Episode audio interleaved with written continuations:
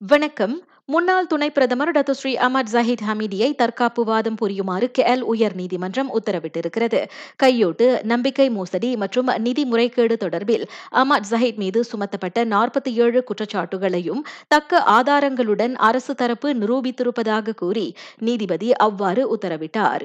எதிர்வாதம் புரிய நீதிமன்றம் மூன்று தேர்வுகளை வழங்கிய நிலையில் அம்னோ தலைவருமான ஜஹீத் சாட்சி கூண்டில் இருந்து சத்திய பிரமாண வாக்குமூலம் வழங்க முடிவு செய்திருக்கிறார்.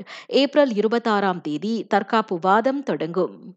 பள்ளிகளில் குறிப்பாக தங்கும் வசதியுடன் கூடிய கல்வி நிலையங்களில் கோவிட் தொற்று ஆபத்தை குறைக்க கல்வி அமைச்சு தொடர்ந்து முயற்சிக்கும். அதன் தொடர்பான ஆலோசனைகளை பெற சுகாதார அமைச்சின் ஒத்துழைப்பு நாடப்படும் என்றும் அமைச்சு கூறியது. அமைச்சின் கீழுள்ள கல்வி நிறுவனங்களில் கோவிட் தொற்றை நிர்வகிப்பது தொடர்பான கலந்துரையாடல் நடத்தப்பட்டதாகவும் அமைச்சு தெரிவித்தது.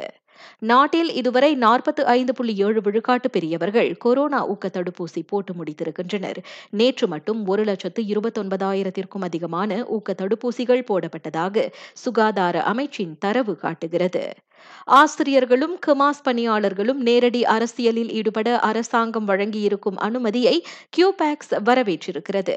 என்றாலும் அந்த அனுமதி தொடர்பில் தெளிவான நடைமுறைகள் அறிவிக்கப்பட வேண்டும் என கியூபேக்ஸ் அரசாங்கத்தை கேட்டுக்கொண்டிருக்கிறது. இதன் வழி சட்ட விதிமீறல்கள் நிகழாமல் இருப்பதை உறுதி செய்ய முடியும் என கியூபேக்ஸ் கூறியது. நகரி சம்பிலான் ஸ்ரம்பானில் தனது மனைவியால் கூர்மையான ஆயுதத்தால் தாக்கப்பட்டதாக நம்பப்படும் ஐம்பத்தாறு வயது ஆடவர் உயிரிழந்திருக்கின்றார். அத்தம்பதியின் பதினெட்டு வயது மகள் கொடுத்த தகவல் அடிப்படையில் அவளது தாயார் விசாரணைக்காக கைது செய்யப்பட்டுள்ளார். அச்சம்பவத்திற்கு குடும்ப பணப்பிரச்சினை காரணம் என நம்பப்படுகிறது. நான் சௌரியம்மாள் ராயப்பன். வணக்கம்.